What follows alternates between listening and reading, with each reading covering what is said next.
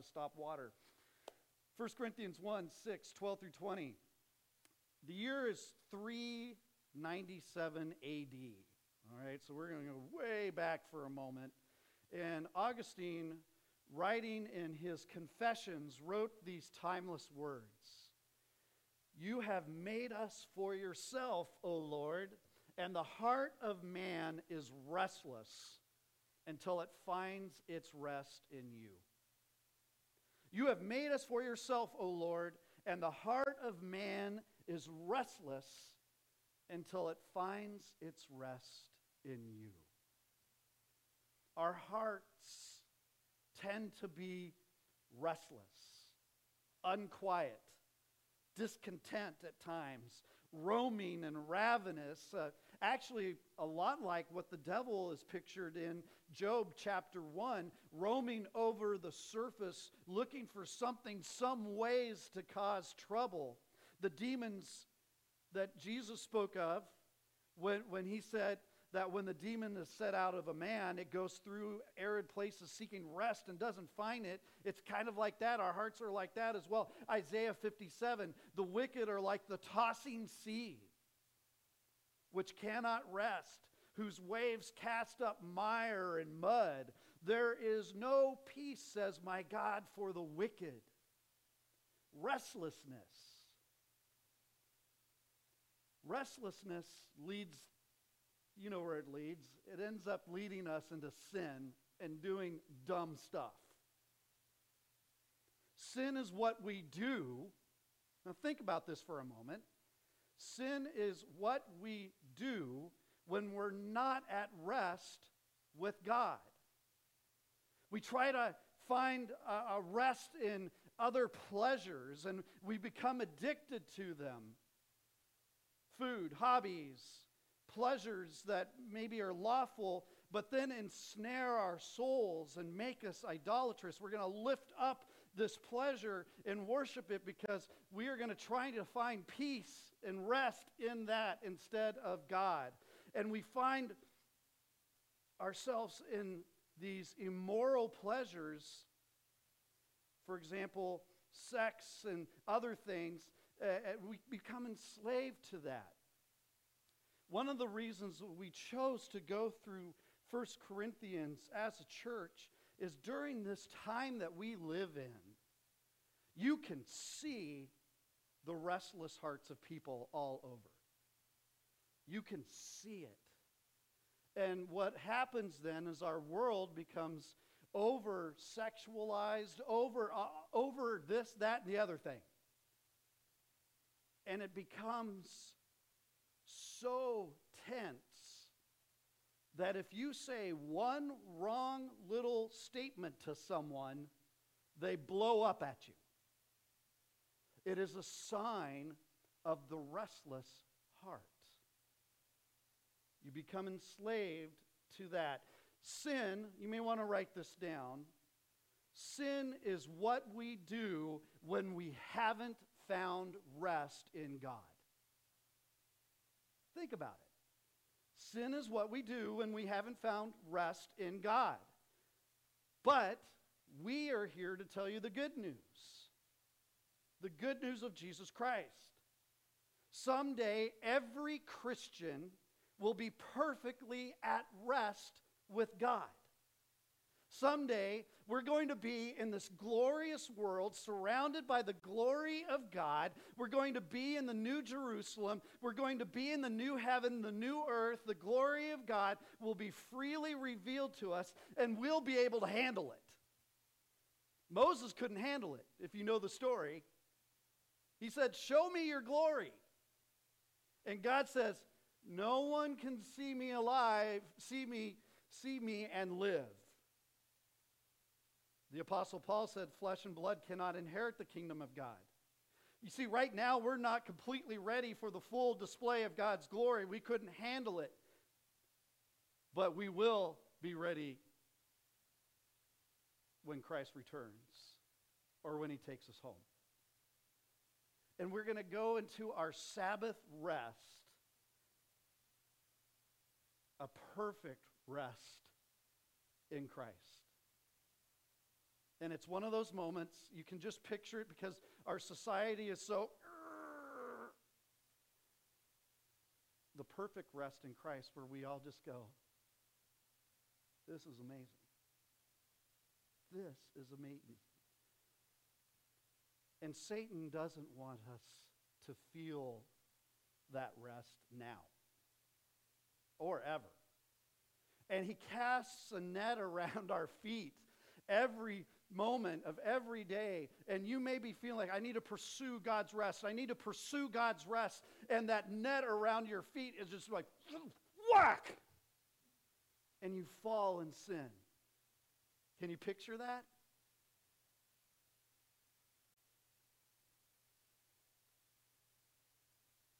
Content person, though,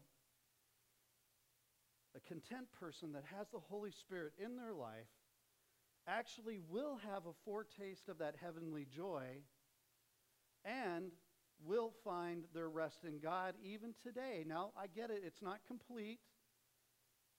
We will never completely attain perfection until we're with Christ, right? We see that in Scripture. But a content person now, a content Christian now, is actually hard to tempt. If you find your peace in Christ, if you live for Him, if you live in obedience to His Word, if you are worshiping Him, if you are praising Him, if you are living for Him, temptation will not be that bad. It'll be hard to tempt you like a flaming arrow is trying to land against an iron wall. And what happens to that flaming arrow? It just hits it and goes down because you're strong in the Lord. So, to be content in Christ is awesome. Amen? But we're not there yet. And Paul is acknowledging that. And in 1 Corinthians 6, he speaks of this warfare that we have to fight while we're in this present era, era, sorry. While we're assaulted every day by the world of flesh and junk. And the devil is fighting fighting us. And you know what? We have to fight for holiness. We have to fight in order to be the witness to the people around us who are not yet set free, that are dead in their sins and in their transgressions. And so Paul is setting out before this church, and if you've been with us, you understand this church has got a lot of different problems going on. And Paul is saying, this is what's going on, and this is how you combat this. This is what you're doing, but this is what God says, and this is how you combat this. And he's finishing this thought that we've been looking at the last week or two here. And he's saying, consider the Lord there was a great deal of junk going on in the city of Corinth. It was a permissive society that said, hey, whatever you want to do, go for it. Philosophy similar to what the world has today. And the idea here specifically was that, you know, hey, sex is a normal thing, so why not just do whatever you please within that realm? And Paul, Paul pointed out that God created sex when he made the first man and woman, and therefore God has a right to set the boundaries and the way that it should work. And the Bible really is then the owner's manual to our body. And God knows how He designed us, God knows how our minds work. God designed us for a very specific thing to give Him glory in everything that we do. So he designed all of these things to give him glory. And God says, I don't want you to do these certain things, these sins that we looked at last week in verse 9, and, and then the sensuality and the idolatry that goes in it. And then in verse 10, Paul points his finger at the members of the church of guilty sins of the spirit. and They're suing each other. We go further back. Uh, they, they got covenantous, covenantous attitudes. They got all different types of things going. And God says, I want you to cleanse yourselves. Do you get that? Because here's the deal when you accept Christ, you're new creatures in Christ. 1 Corinthians verse 11 you're washed. We looked at this last week. You're washed. You're, you're, you're sanctified. You're justified. And the tenses as we mentioned last week the tenses of those verbs are they're completed. It's a completed transaction. Because you've said yes to following jesus you are washed. Because you said yes to following jesus and yes in believing him you are sanctified. Because you said yes to believing in Jesus, you are justified. And thus, the obligation on our side then is to use our bodies for His glory, His service. And Paul says, when we get into verse 12 here, he says something in this 12 through verse 20, and I think it's really interesting when you dig into it. And this is why I have these three points that you're going to see here after consider the Lord.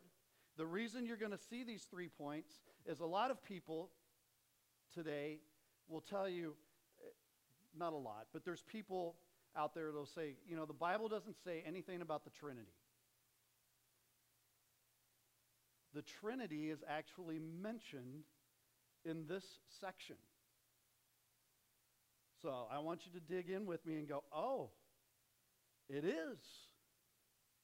This is here. And it's very, interesting because what Paul is saying is he's saying, I want you to consider God, I want you to consider Jesus, and I want you to consider the Holy Spirit. Hmm, why would he say those three? God the Father, God the Son, God the Spirit. The three in one, the Trinity. Verse 12. All things are lawful for me, but not all things are profitable. All things are lawful for me, but I will not be mastered by anything. Food is for the stomach, and the stomach is for food, but God will do away with them both.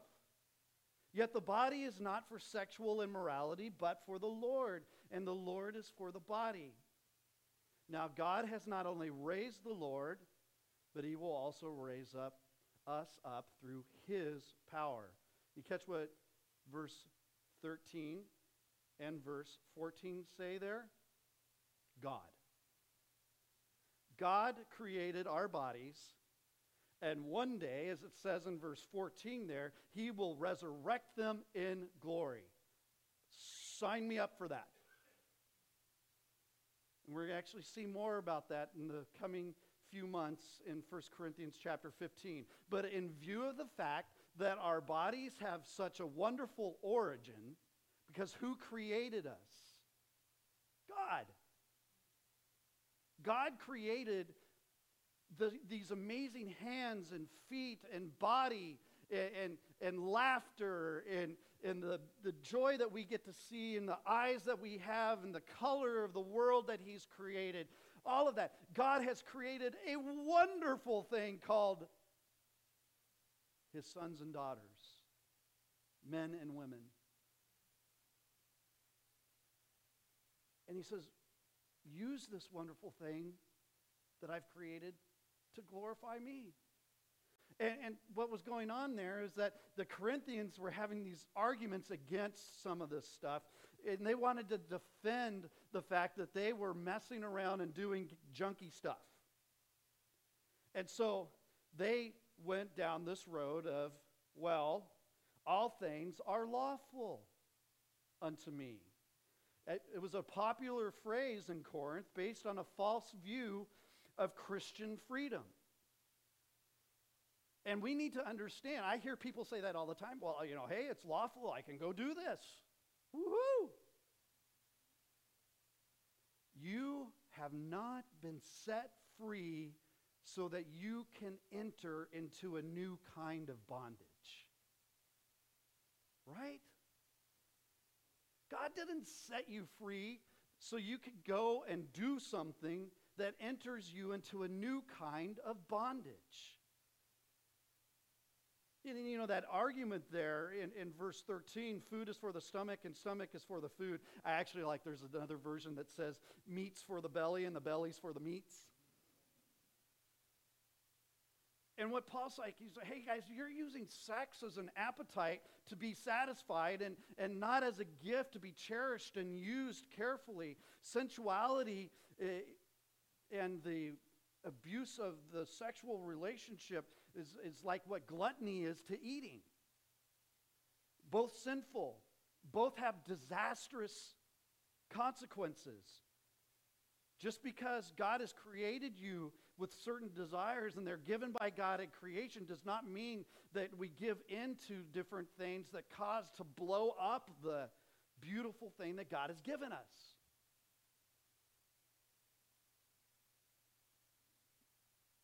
Paul's very clear here and further on that sex outside of marriage is destructive, while sex in marriage is beautiful. Sex outside of marriage is like a man robbing a bank. Yeah, he gets something, but he's, it's not his. And one day he's going to pay for it. Sex within marriage is like a person putting money into a bank safety, security, and the dividends of a beautiful relationship. Sex within marriage builds a relationship with, with joy in the future.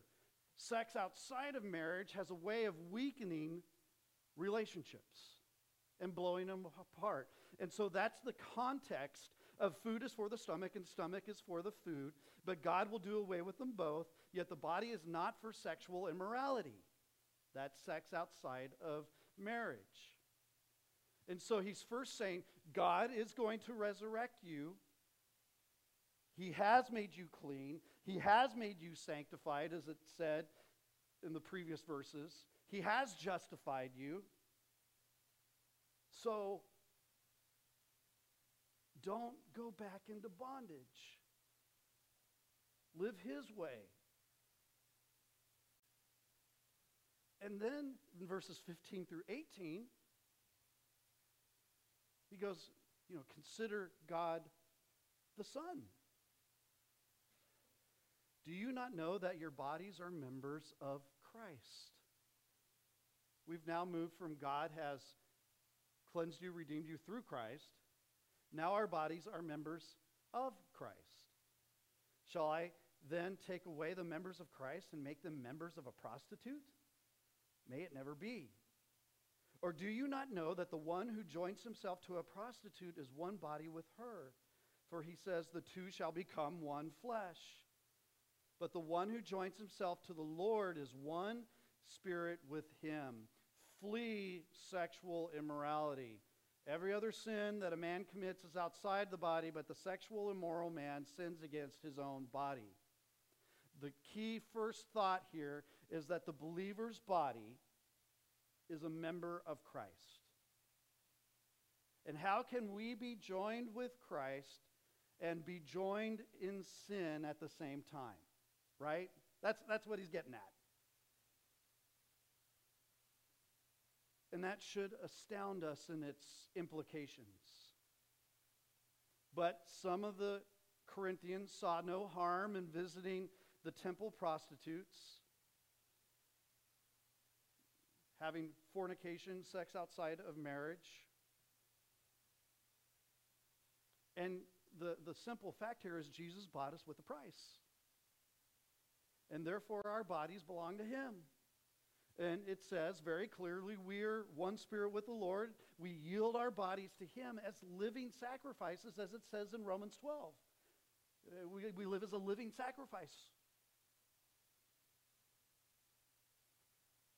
And if you begin every day by surrendering your mind, your soul, your body as a living sacrifice to Christ, it makes a big difference.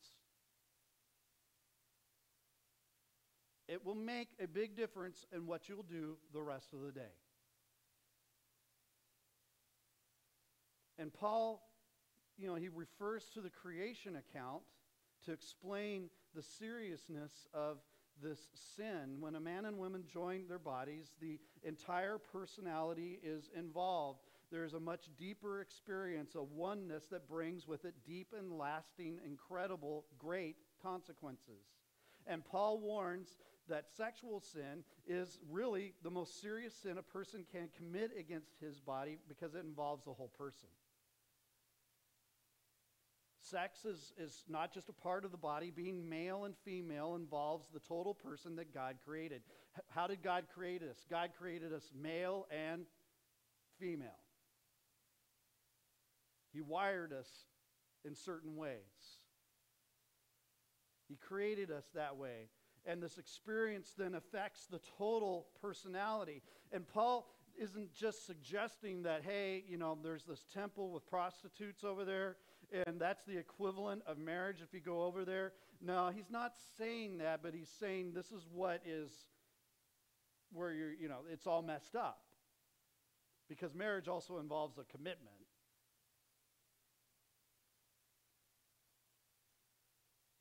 And the, the beautiful thing in all of this is if you wrap your way around it, let's say you're in the room here and, and you, you haven't found the, the person yet that, that you are going to marry. You haven't found the one, the one, the one, as the echoes go. But when you do find the one, the one, the one, you can go, you know what? I saved all of that for marriage. And I can experience that in a whole different way with a commitment and the oneness.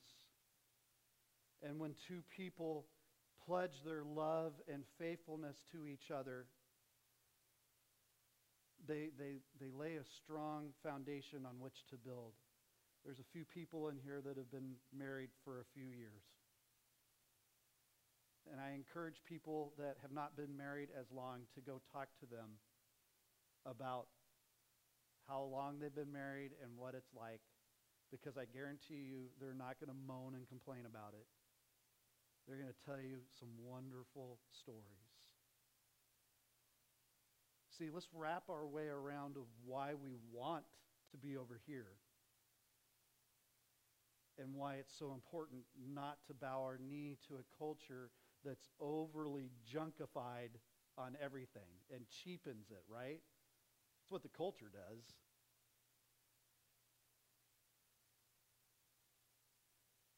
Marriage protects.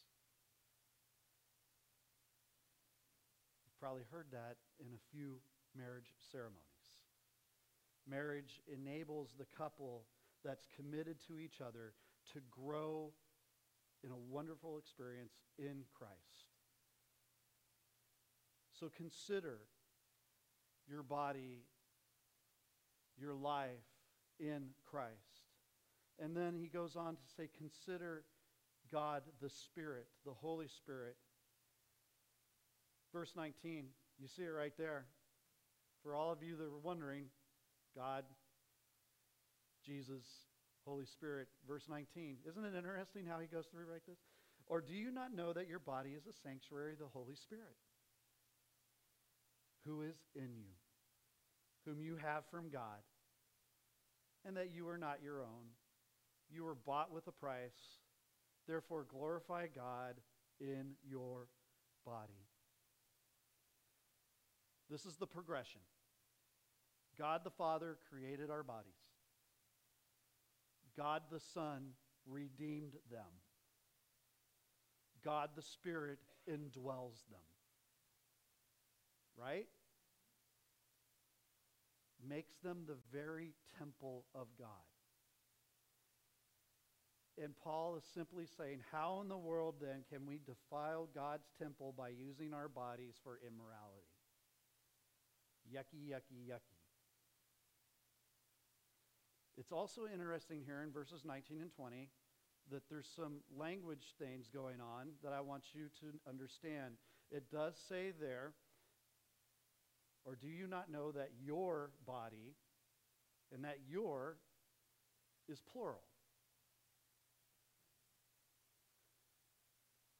The words body and sanctuary are singular.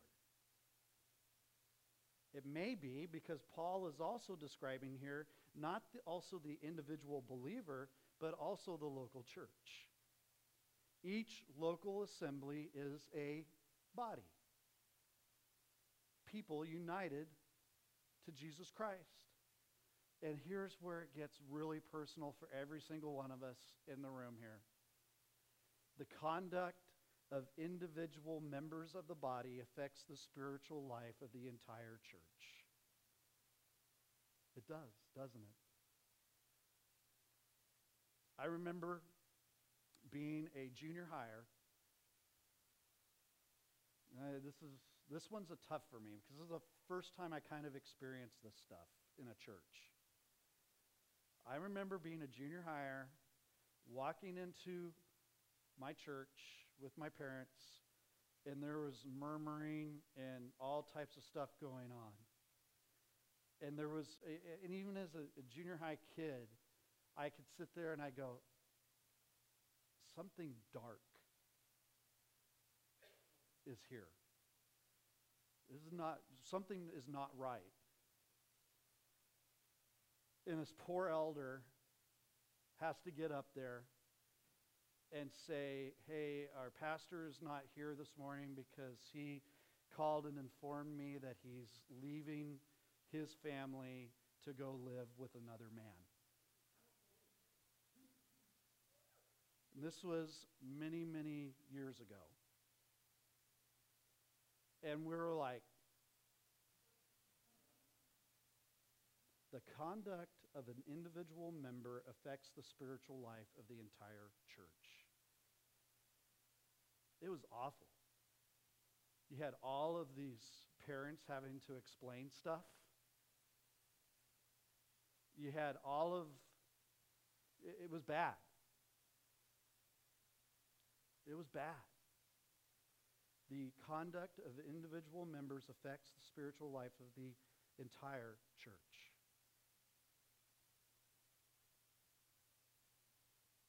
And the lesson is clear here. Glorify God in your body. The Holy Spirit was given for the purpose of glorifying Jesus Christ. John 16, 14.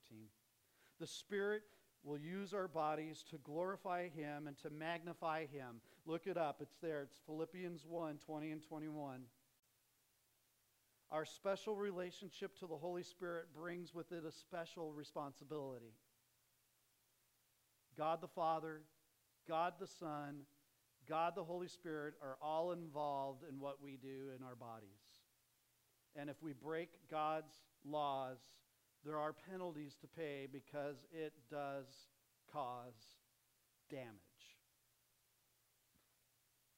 And as you read the section, you will see that, once again, the sexual, sexual sins affect the entire personality emotions, uh, physically, um, the, the whole thing. The awful harvest of sowing to these things is, yeah, sometimes delayed, but it's certain. And it's, you know what? I, I'm just be just flat out throw this out here because you see it in so many people's lives, and you guys know this. It's sad to see people have to live with the consequences of forgiven sin. Because plenty of people have been forgiven because they've accepted Christ, but they still have to live with the consequences of what's happened in the past, right?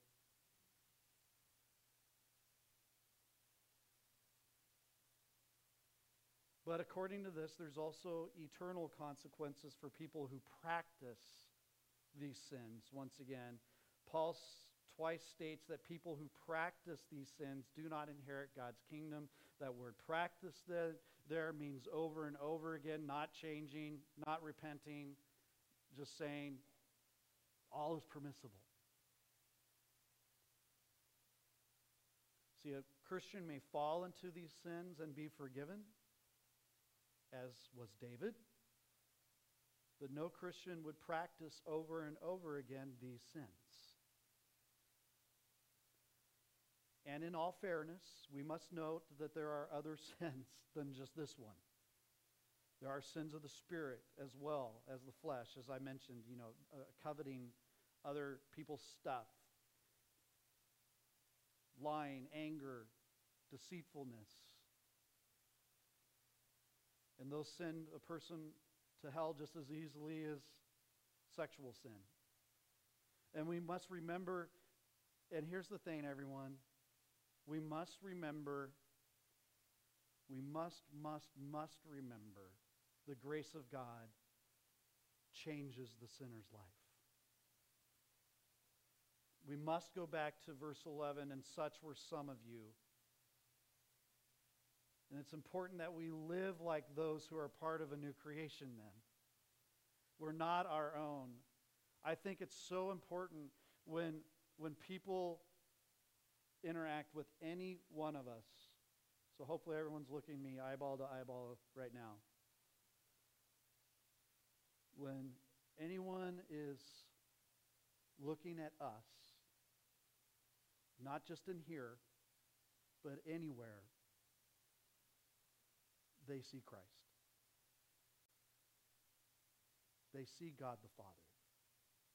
They see someone redeemed by Christ. They see God the Son.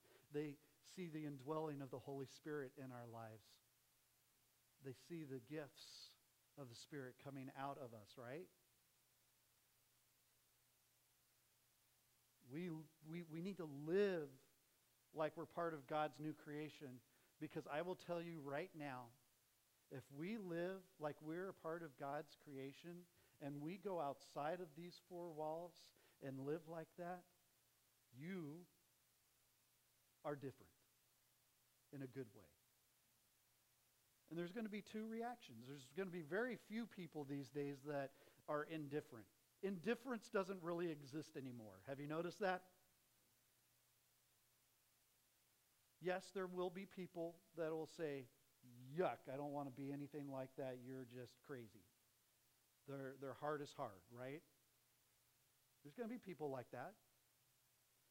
But I will tell you right now, there are a boatload of people that are wandering around in darkness that need to see light. And they will run to it. And God will use you to draw them to him. And that's why 1 Peter 1 16 is where I'm going to land this, this morning. Be holy, for I am holy. Be holy, for I am holy. You see, I pray every week that God will bring people here to hear the gospel. That God will be, bring people here to West Hills Church to hear the gospel. And if you are not a Christian yet, if you're here because you're like, yeah, the world's dark and I'm looking. And if you weren't a Christian when you walked in here, let me share very clearly only Jesus can set you free from sin. You cannot set yourself free. There are not enough different 12 step programs in this world for all the sins you're doing. And those 12 step resolutions only make a temporary change in something going on, whatever that is.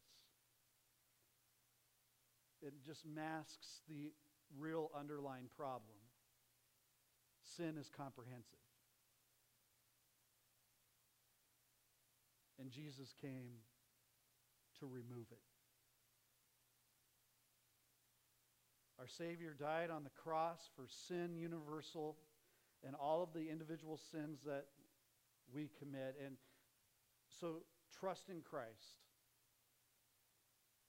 Come to Christ, and He will set you free. He will forgive you. He will make you His own. The God that created you will redeem you through Christ and then indwell you with His Holy Spirit. Are, are you enslaved today to sin? Are there things that own you other than Christ?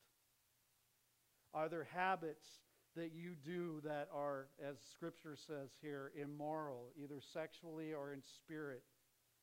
And frankly, you seem to be doing them more and more, but you enjoy them less and less.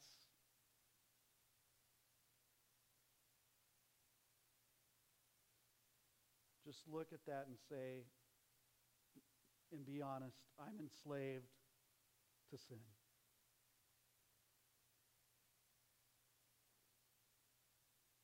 And the answer this week is the same as last week for you accept Christ as Savior and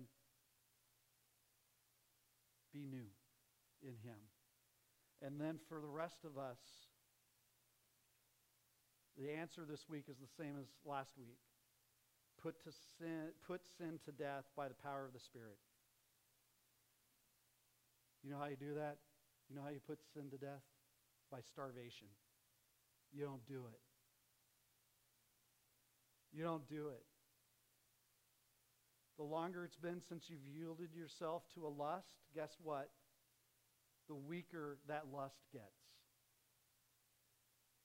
Put it to death by the Spirit. Let's pray together.